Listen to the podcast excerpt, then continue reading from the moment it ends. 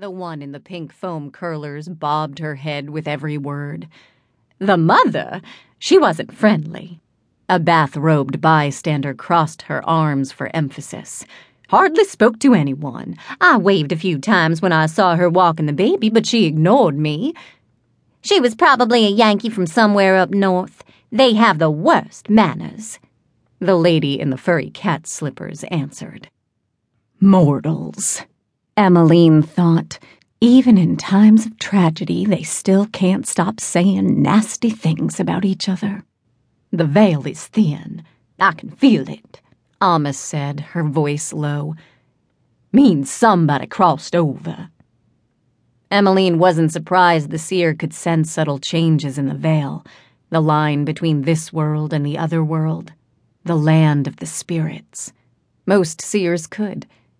But at times like this, Emmaline wondered if the ability felt more like a burden than a gift. I don't know how she can bear it. Anxiety churned in Emmaline's stomach, and she gathered her long skirt in one hand and used the other to push through the crowd. But when she reached the orange cones and the edge of the sidewalk, she gasped. The scorched foundation and bits of wet framework were all that remained of the house. Everything else was gone. The caster's hand flew to her lips. We are too late. Maybe, Amma said in a measured tone. Maybe not. She pointed a bony finger at the ladder truck parked closest to them. A hulking black dog with a heavy coat of wild fur and the snout of a wolf stared back at them, as if he was waiting. Emmaline recognized the animal immediately. Boo Radley, Macon Ravenwood's caster dog. If Boo was here, Macon wouldn't be far behind. Boo Radley barked, and one of the firefighters shooed him away. But Boo only circled back. I reckon that mangy dog is waiting on us, Amma said, skirting her way around the roped off area. Emmaline only nodded and followed. She couldn't think about anything except the child, the granddaughter she'd never seen. The little girl hadn't asked to be born into a family of cursed casters or to a mother who had been claimed by the dark. Was it the child's fate to be punished for that now?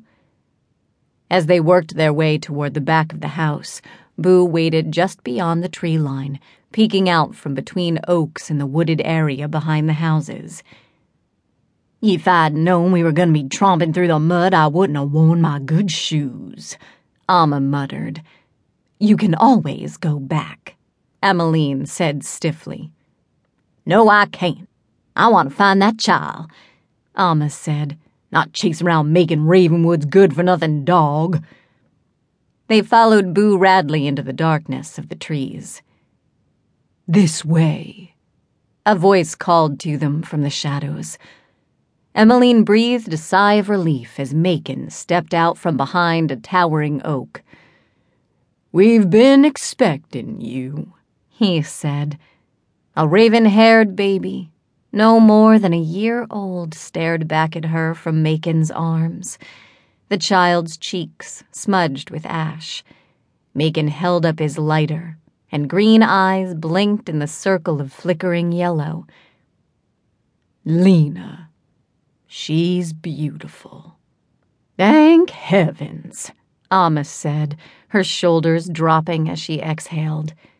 Emmaline rushed forward and plucked the little girl from Macon's somewhat awkward hold. What about the child's father?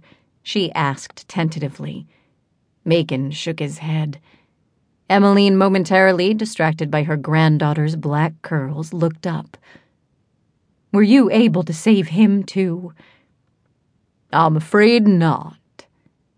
Macon shoved his hands in the pockets of the black cashmere overcoat, hanging loosely on his lanky frame. If it weren't for his pupilless obsidian eyes, someone could easily mistake him for a handsome mortal businessman instead of a deadly.